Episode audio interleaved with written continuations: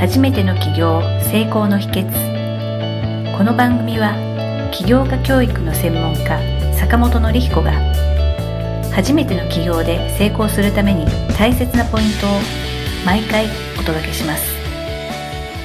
坂本先生、よろしくお願いいたします。はい、よろしくお願いします。今日のトピックなんですけれども、東京にできたお金で買えないカレー屋さんのお話を取り上げたいと思います。坂本先生、カレーって食べること多いですか？普通だと思います。でも大好きです。沖縄来てですね、東京と沖縄のギャップっていろいろあるなって思ったこと結構あるんですけど、カレーの専門店少ないんですよね。あ、沖縄ですか？はい。あ、そうなんですね。そうなんですえー東京とかと比べて全然少ないなっていう印象が、り東京に住んでると食べることを東京の人多いのかなっていうのを思ってたんですね。そうですね。僕もなんやかんやでよく行きますね、カレー屋さんは。美味しいし手軽に食べれるみたいなところがいいなと思ったんですけども、そのカレー屋さんの中で、今東京でできた新しい評判のカレー屋さんがあるっていう記事が結構いろんなメディアに載ってたんですね。それが何がどう評判なのかっていうところなんですけれども、そのカレー屋さんの名前は東京ミックスカレーさんっていう名前のカレー屋さんで、もうすぐ最近できたそうです。お金で買えないっていうのが売りみたいでして、決済をすべてアプリで対応しているので、店頭にはレジがないので、現金で買うことができないみたいなんですね。うんまあ、そういう意味でお金で買えないカレー屋さんっていうキャッチフレーズがついてるらしいんですけれども、アプリを使ってるっていうことで、現金決済をしなくて済むっていうところが売りの一つみたいなんですけれども、それ以外にも、注文もすべてアプリで行うために、いちいち各テーブルに店員さんが回って注文を聞くとか、オーダーを聞くっていう、そういう手間も省けるですとか、テイクアウトがメインのお店なので、来店時間を指定して、そこに行ったらもう待たずに、用意をされているカレーをすぐに買うことができるというようなこともあるみたいです。カレーが好きな人ってのはすごく多いのは、さっき坂本先生もおっしゃってた通りなんですけれども、カレーを食べるために並んだりとか、待たされたりですとか、レジでもたついたりっていうようなストレスを感じる人が多い中で、アプリっていうものを導入することで、まあそういうストレスも解消することができて、大好きな美味しいカレーを食べることができるというところが、このお店の売りだっていうところで今すごく評判みたいです。今回はちょっとこれ面白いなと思って取り上げさせていただきました。すごい面白いなと思って、僕も今初めて見させていただいて、待たないってすごい大事だなと思いますよね。お弁当屋さんとかで電話して注文しとけばっていうのもありますけど、電話だとちょっとハードル感じるなとかっていう人がアプリだと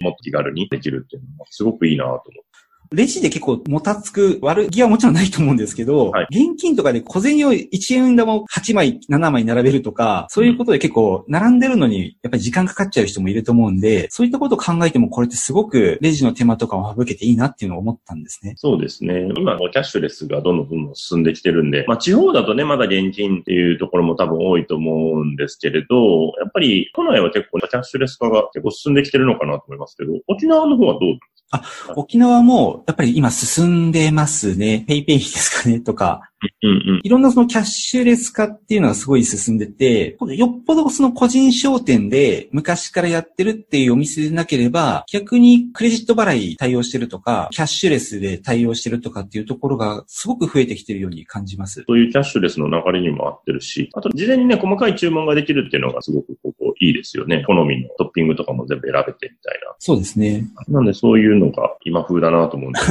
ぜひ、ちょっと東京の方ですね、ずっと中田町と原宿にあるということなんで、なんか僕もちょっと行ってみたいなと思いましたね。立地的にすごくいいところにも作ってると思うんですけれども、このアイディアっていうのがすごい面白いなと思ったんですけど、そもそものアイディアが生まれた源泉っていうのが、この創業者の方が西山さんと言われる方みたいなんですけれども、もともとあの、新卒で入社した会社さんがアプリを作ってる会社さんみたいでして、まあ、そこでの経験が活かされてるっていうことみたいなんですね。カレーが好きな中にご自分の独自の経験っていうのをこううまく活かされてる感じがしてですね、ビジネスとしてもはい、うまいなっていうのを感じました。今までまだ IT が入ってないような